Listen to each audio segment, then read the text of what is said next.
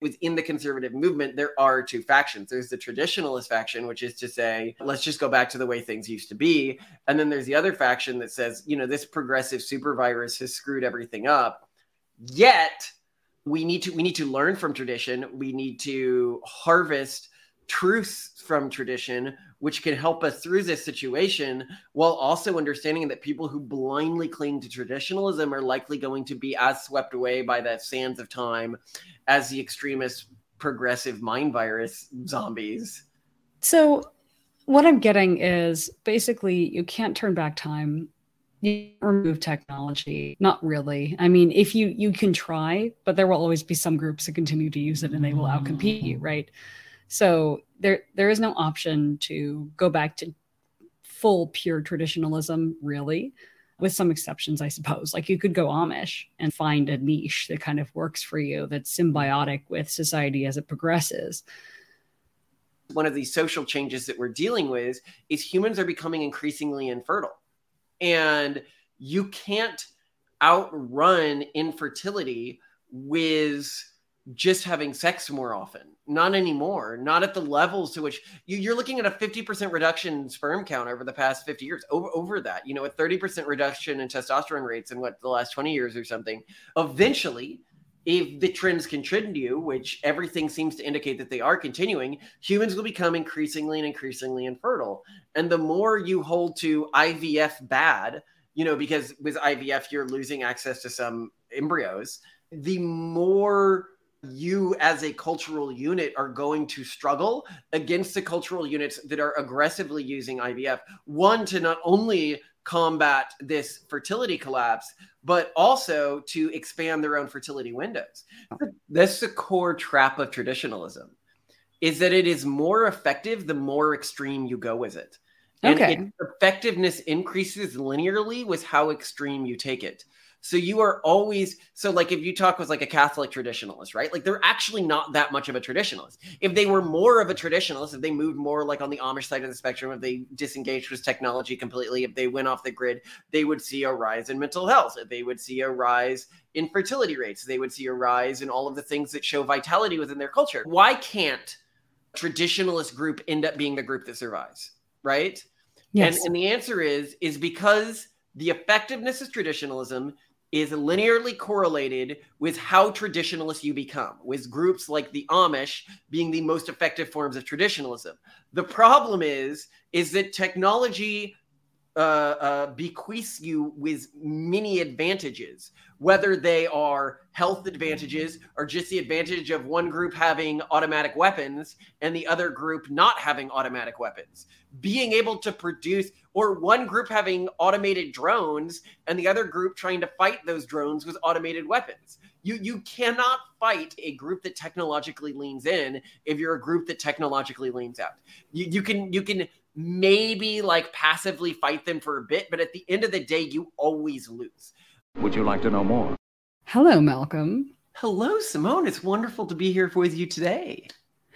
Are you speaking more softly because you are afraid to wake the approaching civilizational collapse? Well, we did we did have a podcast on that recently, and we're going to be talking about it again today. Yeah. So today we are going to talk about the way people react to civilizational collapse. And fortunately, because we've seen civilizational collapses before, we, we know how it always it turns out, like the different ways that people react to it. So naturally, civilizational collapse typically looks the same because civilizational peaks look the same throughout history, whenever you had a group that was more urban and educated, they were almost always and universally seen as more effete. And uh, sorry for people who don't know what that means, sort of feminine. A, you saw this in the way that the the Romans saw the Greeks, but even if you go further back than that, you can see the way that the people around some of the first cities saw the people in the first cities as very effete. Maybe the only notable exception of this I can think of is the Assyrians. But uh, but we don't even know what their rural populations thought of them. So it, it, could just be an overreaction. Like these could have been it'd be really funny. The assyrians are just seen as like wildly effete and yet we see them as like these over bloody people because they were like a guy having a midlife crisis like drawing all this bloody stuff on the, the wall like or like a teenager. Like mom i'm so tough this is so harsh I guess you could argue that some of the Mesoamerican civilizations, like the Mayans, might be an exception too. But anyway, generally speaking, and this creates, I think, an illusion for people that is one of the big problems i think in how conservative movements today see civilizational collapse is they correctly see that leading up to a collapse you get higher rates of uh, often LGBT acceptance. You get higher rates of female participation in the workforce. You get higher rates of many things that today are associated with generic progressivism. Of course, the the counterfactual here is what is a collapse? It's a decline from a peak of civilization. So all of those things are also things that you see more of at the peak of a civilization than at any of the troughs of a civilization so it is hard to say that they caused the collapse. However, you know there there does seem to be some evidence, right? You you know you keep seeing this pattern of these things right before the collapse, so they they may be correlatory, right? So civilizations regularly go through this cycle where they become more accepting, they become more innovative, and they become more urban. And as a result of that, social institutions change and it changes the way parents are interacting with their children. It changes the way society interacts with other people. And you begin to see social institutions collapse. This is just like a historic thing. We've seen this multiple times. You saw this with the height of athens to the fall of athens. You saw this with the end of the renaissance. You saw this with the end of rome. When these collapses happen there is one natural reaction to them which is we need to go back to the old ways. And then there's another reaction to it, which is, well, let's look at the the social changes that we've had recently and accelerate them to see what comes next. And we'll use Rome. Yeah. Hold on though, because I don't think that's true. What gives you reason to believe that there actually has been some attempt at continued adaptation in these civilizational collapse scenarios? Yeah, so continued adaptation. Let's talk about the most classic example of the fall of the Roman Empire. So you had two groups. You had one group that was experimenting with new social technologies and that represented uh, accelerationist, or a, a, a, if you're talking about social experimentation, an accelerationist view. And this group was this new religious movement that had recently taken the world by storm. It was oh. the Christians. And then you had the traditionalists who were the pagans and wanted to go back to the old ways of doing things. And the group that survived was the iterations of the Christian church that became harder line, stricter, but not in a traditionalist context, but rather a social invention context. If you're looking for other examples of this during the Norman conquest, there were a number of families in the ruling caste that uh, wanted to flee. So they fled to Byzantium and they said, okay, we're going to maintain our old ways, our old social system. And then other nobles were like, no, let's try to integrate with this new Norman group. Those were the nobles that ended up winning, the ones that were like, okay, let's try to do things a new way. Let's try to work within this new system and adapt it to our means. It was the same with the fall of Rome. With the fall of Rome, the Western Roman Empire, let's be specific here, the groups that survived were the Christian organizations, but the Christian organizations that took intentionality in terms of changing and updating their practices. You know, this is when you had a lot of these councils happening. This is when you had a lot of what today are heresies being codified because there was this idea that yes, we are new and yes, we are an aggressive social technology movement. However, that doesn't mean we're loosey goosey. And and so during a collapse, you can three three large groups form. One is the traditionalists. The other is the people who just go balls to the walls with hedonism in the moment. And hedonism can take many forms. It can take and this is one of the things that we make make clear in other podcasts the highest form of hedonism is indulging in a personal narrative of suffering and victimhood because that's what people want to be more than anything because it removes any responsibility from them you know that is the luxury of a victim narrative and then the final group is the accelerationist group so would you argue that in the scenario of the collapse of the western roman empire the christians the more hardline christians were the adapting to the future facet. And that okay maybe yes unquote, their iterations of hardline christianity weren't like something that had existed before. They, they right. were aggressively experimenting with new ways of doing things and and new ways of structuring the church. And yeah.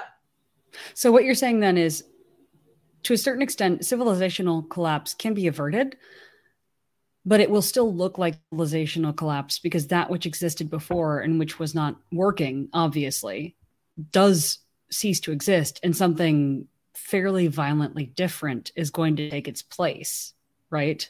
Yeah, well, I mean, it's it's about do you accept that the world is changing, or do you say we can recreate or, or, or recapture what civilization was before, like the Romans that turned to the old pagan ways during periods of collapsing. And this was actually a big thing. So there was a big flourishing of, of, of cults during that time period. And when I say cults, I don't mean cults in the modern derogative sense of the word cults. I mean like mystery cults and stuff like that. If you're a scholar, you'll know what I'm talking about. D- does it matter if the audience knows? No, it doesn't matter. What matters is is is basically people were participating in old pagan rituals at larger and larger levels. Actually, and, and, this was happening in the same areas that Christianity was spreading during those time periods. So Christianity would spread a lot in the military during those time periods, and the primary competitor to Christianity was these spreading mystery cults that you also had was in the military during this time period. So so these groups were directly competing and often in similar sorts of environments. So if we look today, can we say are there groups today that are responding to what I think of as, as the beginnings of, of a civilizational collapse cycle? and we are seeing the cycle. You know, this cycle has happened many times before. And when we say like the goal of our organization, they go, what's the real goal of the pronatalist? It's to ensure that the next civilization doesn't undergo this cycle again. That we create a permanent renaissance. But anyway. Mm, okay, hold on, hold on. So what you're saying is actually an important thing to distinguish here, because what you're yeah. saying is we do want today's civilization to collapse, but we want we don't want it to collapse. It's inevitable. We expect it to to collapse. It is inevitable, but we would like the culture that springs out of the ashes of this collapsed civilization to not experience a subsequent collapse, correct? Yeah, we we've and seen this cycle happen over and over again. You want the cycle you want the cycle to stop. So the I think the other important thing to talk about here though is that most people would still see that as their doomsday scenario because I think people are very attached to how things are. Like West Roman Empire no longer existing equal equals bad situation. She, eh, we also see this in a discussion of you know how we talk a lot about selecting embryos for polygenic risk scores. We talk about CRISPR babies. We talk about with technology over time we're selecting very aggressively for certain in a way that could shift certain populations, you know, very significantly on along certain measures that are valued by different groups.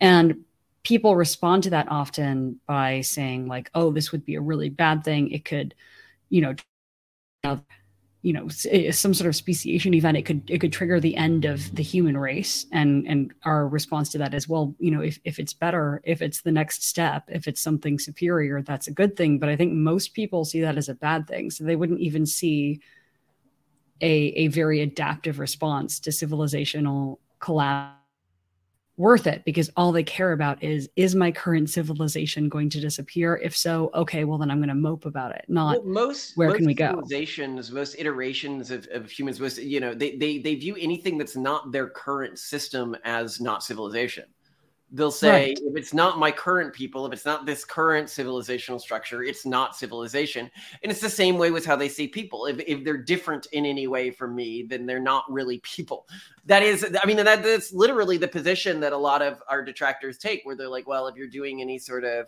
um, gene selection or something like that, it could lead to something that's different from us and therefore not deserving of, of, of human rights or like a fundamental threat. And I, you know, that's really, you, that's just the way people have always been. They're always afraid of the different. What's fortunate is those people usually get quashed in history. Like they're not really relevant. People who are afraid of change just aren't relevant in this great cycle. They may have the foresight to see a collapse coming, but their solutions are pointless to the extent that they're not really worth us concerning ourselves with. And we can see this playing out in the world today. So you look at one of the countries, like if we're talking about fertility collapse as a sign of like things just aren't working, you know, one of the places where you see this the most is in South Korea, right? In in South Korea is defined by conservatism. In fact, that is what is instigating the fertility collapse in South Korea is the world is changing. Women are going into the workplace. And then these women who have gone into the workplace and who now have to get educated so that their economy can like barely compete with the world economy where everyone else has doubled the number of workers the, through putting women into the workplace. Well, they're still expected to serve a traditional woman's role in the family. They're still expected to do basically all of the housework, all of the cleaning, all of the childcare. And because of that, they're not having kids. And then in addition to that, you have this really strict model of what a family is. You know, it's a two-parent household. And in Korea, it is it is really really difficult up until recently to have a kid if you're not in a two-parent household. So what what does this mean? This is a huge group of people that just aren't having kids. And yes, like statistically right now in the US it is true throughout the world, you are better off if you're from a two-parent household. Absolutely as a kid. Is that to say that through social experimentation, we can't come to social technologies that create alternatives to that that are equally efficacious or more efficacious? Maybe. It's, it's difficult to say. So, one of the statistics here that suggests this for me is that if you look at single male parents versus single female parents, single male parents just do astronomically better. Like the kids end up just doing way, way, way, way better, almost to the extent that they're not really doing that much worse than two parent families. And so the question is, why is this happening? My guess is that what you're really seeing there is single male parents, it's usually the woman died or it's much more likely that the woman died or disappeared due to some exogenous factor. Whereas single female factors, it's much more likely a, a, divorce because women win custody much more often. This is just due to custody rates. I'm not saying it's like any other rate. It's it's if the the, the other spouse is still alive, well, the woman's probably going to win custody, except in like an extreme extreme case scenario. So what you're filtering out is people who have failed relationships, right? And of course, those people are going to be worse at being parents. So what this says to me is it's more the type of people who opt into single parenthood who are statistically doing worse. It's not that single parenthood intrinsically does worse at raising kids. If you were able to experiment with it. Now, of course, we're not experimenting with it, so whatever. But then other things in South Korea, you know, it's it, there's a lot of uh, you know any any sort of non-standard social structure like gay families and stuff like that. They're not having kids in South Korea because there's this again conservatism against that. So I think with conservatism, what you see is we have dropped many traditions that are very important to maintaining social cohesion and and you know we do identify and are, and are largely conservative. However i think that within the conservative movement there are two factions. There's the traditionalist faction which is to say let's just go back to the way things used to be. And then there's the other faction that says you know this progressive super virus has screwed everything up. Yet we need to we need to learn from tradition. We need to harvest truths from tradition which can help us through this situation while also understanding that people who blindly cling to traditionalism are likely going to be as swept away by the sands of time as the extremist progressive mind virus zombies. So, what I'm getting is basically you can't turn back time. You remove technology. Not really. I mean, if you you can try, but there will always be some groups that continue to use it and they will outcompete you, mm. right? So there there is no option to go back to full pure traditionalism, really, with some exceptions, I suppose. Like you could go Amish and find a niche that kind of works for you that's symbiotic with society as it progresses. But that's a limited limited yep. choice. Well, I can explain what I mean by this. It might make more sense, right? So a specific example today. So you have a lot of ca- the Catholic integralists was in the Conservative Party and, and, and Catholic intellectuals within the Conservative Party. And a lot of them would say, well, we need to go back to, you know, no no contraception, no abortions, no which by the way, we're we're fairly against abortions. But anyway, so no contraception, no abortions. They want to go back to the the the way things used to be. And, and that's how we can get fertility rates up. And yet we have seen countries that have imposed these. You know, you can look at Malta, for example, some of the strictest anti-abortion laws in, in the EU, and yet their fertility rate's like 1.2. When Romania banned, it was Romania, right, that banned abortions? Order yeah. six, whatever. Yeah, anyway. Yeah, so fertility rates went up for a very short period, but then they came crashing back down again to the same fertility rates as everywhere else in the region. It, it, it's just not effective and and and this is where it becomes scary because humans one of these social changes that we're dealing with is humans are becoming increasingly infertile. And you can't outrun infertility with just having sex more often. Not anymore. Not at the levels to which you, are looking at a 50% reduction in sperm count over the past 50 years. Over, over that, you know, a 30% reduction in testosterone rates in what the last 20 years or something. Literally, the feminization, the biological feminization of men in our society from endocrine disruptors, which we, we can see in experiments like the links of, I don't know, the the the word here that's not going to get this video in trouble. But the point being is that even in like seven and eight year olds, you know, you see more feminine play in in, in males who were gestated and mothers who had a lot of these endocrine disruptors, so literal feminization. So you can't just rely on these old systems to keep your fertility rates high. Eventually, if the trends continue, which everything seems to indicate that they are continuing, humans will become increasingly and increasingly infertile. And the more you hold to IVF bad, you know, because with IVF, you're losing access to some embryos, the more you as a cultural unit are going to struggle against the cultural units that are aggressively using IVF. One, to not only combat this fertility collapse, but also to expand their own fertility windows. So you can look at a family like ours, right? And we're likely, I mean, we were, how many kids we aiming to have? Seven, 12?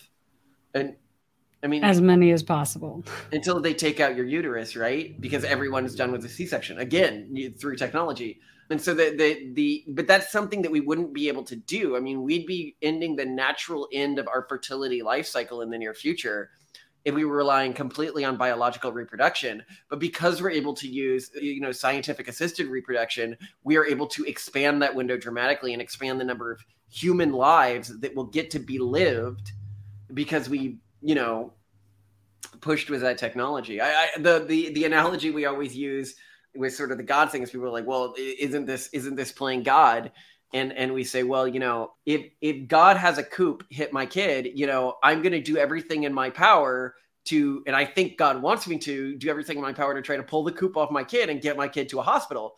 If god has a semi truck hit my kid god probably wanted that kid dead. When god gives us the scientific technology to tackle these sorts of problems my assumption is he's not stupid he knows we have access to this technology and he gave us access to this technology for a reason. He allowed it to be invented for a reason. And that reason is the expectation that like trying to lift the coop off my kid and resuscitate them and bring them to a hospital is he expects us to engage with it i mean i respect cultures that take another angle to this but i do worry for them because i i, I do not see how they continue to survive in a changing biological and social environment when would you say traditionalism does work? Like, I am thinking about Mennonites in general. They managed to hold a fairly traditionalist view. I don't think it was necessarily in reaction to predictions of civilizational collapse, but still. Well, when, when do you think? How do you think it's done well? Traditionalism strictly outcompetes the urban monoculture. It always does, historically and today the traditionalist groups uh, you know you go back to roman times these groups that were going back to the pagan ways and to these these mystery cults they were psychologically at least this is my read from the text fertility rates everything out competing these sort of urban hedonist groups right? But they were themselves being outcompeted by the christians. Um, so the answer is traditionalism is strictly better and, and you can see it you just see it whenever you're looking at the data there, there's a reason why conservatives, since Pew started collecting data, have been happier than progressives, right? The the progressive monoculture, the the sort of mind virus that that dominates our urban centers in the world right now, is astronomically worse than traditional approaches, and we admire people who had the competency and the, the clarity to see this and, and return to traditionalism but we do worry that that strategy typically doesn't work out in the long run. I don't feel like you answered my question. What's the question? Where does it work? What's the.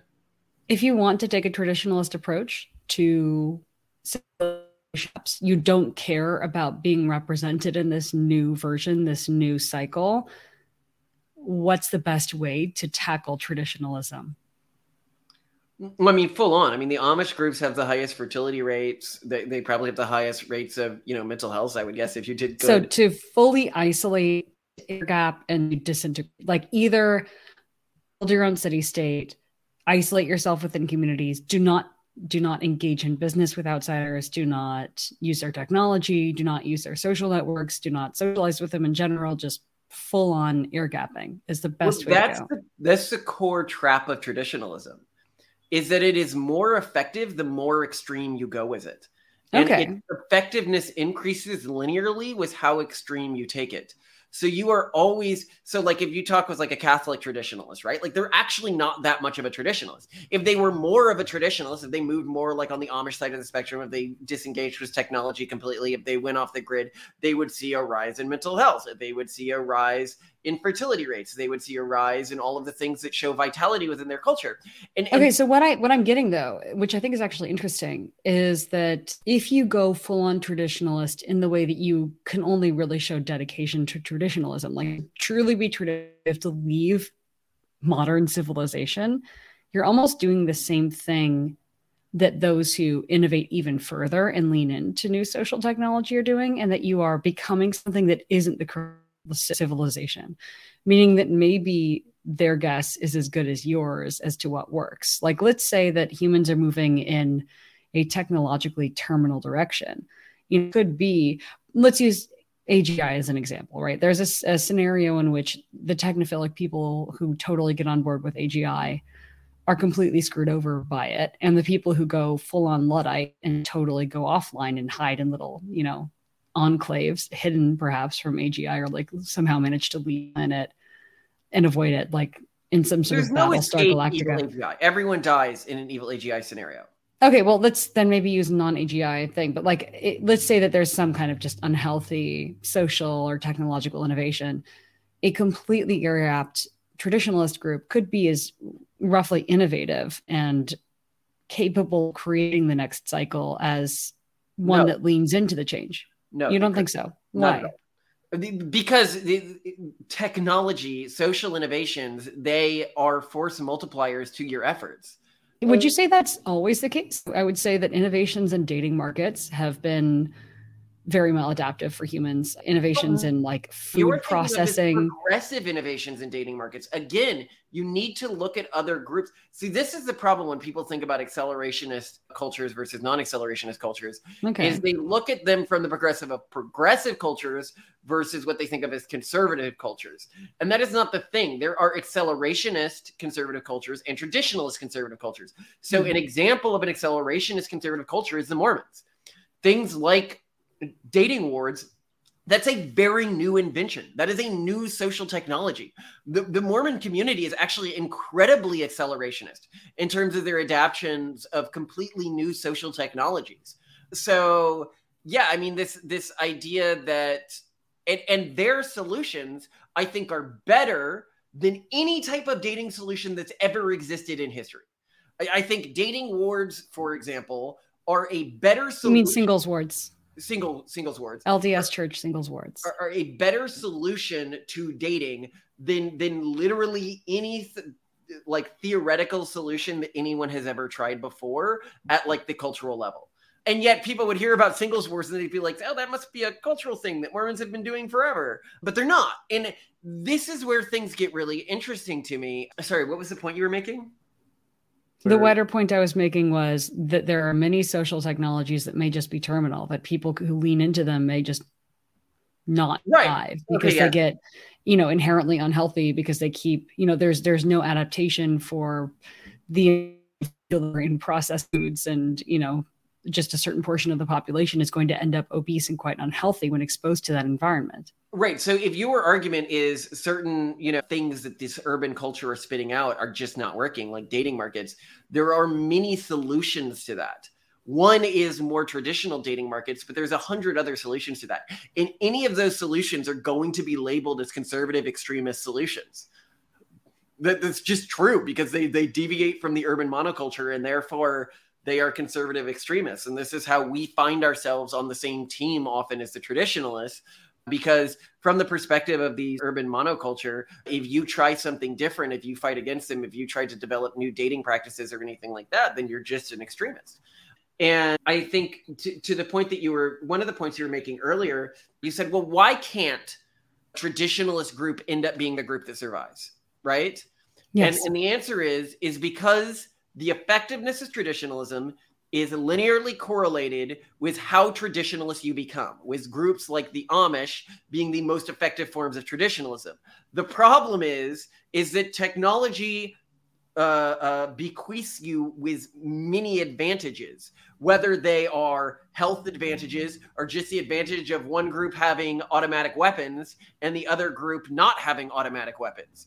Being able to produce, or one group having automated drones and the other group trying to fight those drones with automated weapons. You, you cannot fight a group that technologically leans in if you're a group that technologically leans out.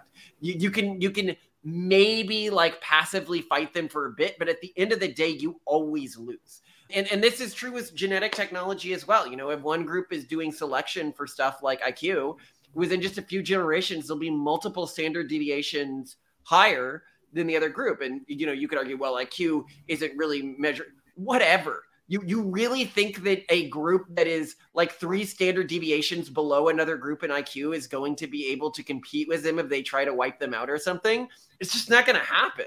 Uh, and and that's that's the, the the truth of it is that uh, it's the groups that embrace social change while also realizing that the mechanisms of social change that are are being grabbed onto by this sort of urban monoculture this mind virus are just simply not functioning. And so i think that we we need to recognize that the traditionalists are our allies to an extent for now and and they may be our allies in the long term so long as they can adapt to mindsets that aren't just like progressivism in disguise and waiting to wipe us out the moment they gain power. But the but the great thing is is that if we continue to technologically progress while they're not technologically progressing it doesn't matter. Hmm. Yeah that makes sense. So i mean in the end traditionalism isn't it doesn't run contra what you're saying to accelerationism. I mean, a traditionalist who I think what many traditionalists really are going for is they would rather see a future that supports values and they see a crumbling of their values, not so much that they're afraid of new technologies. And I think what really changed my mind from this conversation was your highlighting the Church of Latter day Saints singles wards as new innovation and that being a form of accelerationism because it it shows that you can have traditional values and and adopt new technology to them and which i think is in the end what traditionalists, traditionalists well are i mean no they don't want that. You, they don't you, you mean they just want to go i mean they just want to go back i think the there's a way- faction of traditionalists that kind of just like traditions that support their values and they'd be willing to change them in the face of new conditions. It- it's kind of weird me that that wouldn't be the case to just keep doing something Well, then they're not traditionalists. I mean, that they are accelerationists. That's what we are like. So you look at, like, for example, uh, the types of one of the things we're building out right now for our family and like a collection of family groups that we're a part of is quote unquote a new London season, right? Where people get together who are looking to marry in a single location for a one weekend a year. And there are a number of parties hosted that have specific rules that make it easy to find a partner and specific types of like social shaming and stuff like that that make it easy to find a partner. All of this is a very conservative thing to do. It's a very accelerationist thing to do. It is heavily inspired by something that happened traditionally, the London season. That's where it gets its name. However, to say that it's a recreation of the London season, it's just comical. It's it's it's it's cosplay at best. But it was it's better than cosplay because what it is is it's an innovation. It's saying, okay, this is one way an older group used to solve this problem. Can we, through internet, through flights, through other technologies that enable new approaches, and social technologies that we build create an iteration of that that is more efficient than any that have existed before. And and those people are accelerationists. All accelerationists base their ideas on tradition because you're certainly not going to get good ideas from these progressive groups you know and you know me when i'm looking for like holidays we do for our family when i'm looking for social institutions when i'm looking for the way that we build our school system you know i am looking into the history of the catholic church i am looking into the history of the of, of the mormon church i am looking into old traditionalist movements because that's where the interesting social technologies that can be tweaked and innovated upon come from. Being an accelerationist means you have an intense reverence for both studying the traditions and engaging with the traditions while also believing they can be improved upon. The thing that differentiates the traditionalists from the accelerationists is the traditionalists do not believe they can be improved upon. Do you think that's true? I mean, do you think that most people see accelerationism that way? Because I feel like accelerationism is anti-traditionalist. Just throw it all out. I, have not heard of of well, some, this hybrid that you're describing. I mean, progressivism isn't accelerationism. Progressivism is like a weird deviant virus. Like it, it isn't. It, it is it is not related ideologically to accelerationism. It's just not accelerationism. I'd hmm. say if you're looking for one of the pure forms of accelerationism, that's Mormonism. Mormonism is sort of a a pure Calvinist ideology is, is often considered a very accelerationist ideology. Ideologies that are accelerationist are often very strict and, and they do not look like another example of an accelerationist ideology would likely be the, the Haredi, uh, the, the, the, Jewish community. So they do a lot of things that to somebody who's not really that familiar with history look historic, because they deviate from cultural norms and they deviate from cultural norms in a way that apes some historic things but really most of their practices are quite new and most of their most successful practices are quite new. And so yeah that's that's my point. Yeah okay you're giving me a more nuanced picture what i mean i i previously viewed traditionalism and accelerationism very differently so i appreciate your clarifying your views on these things well, thanks for that. I have a lot to think about now, and I'm looking forward to our next conversation. Wonderful. I love you. I love you too.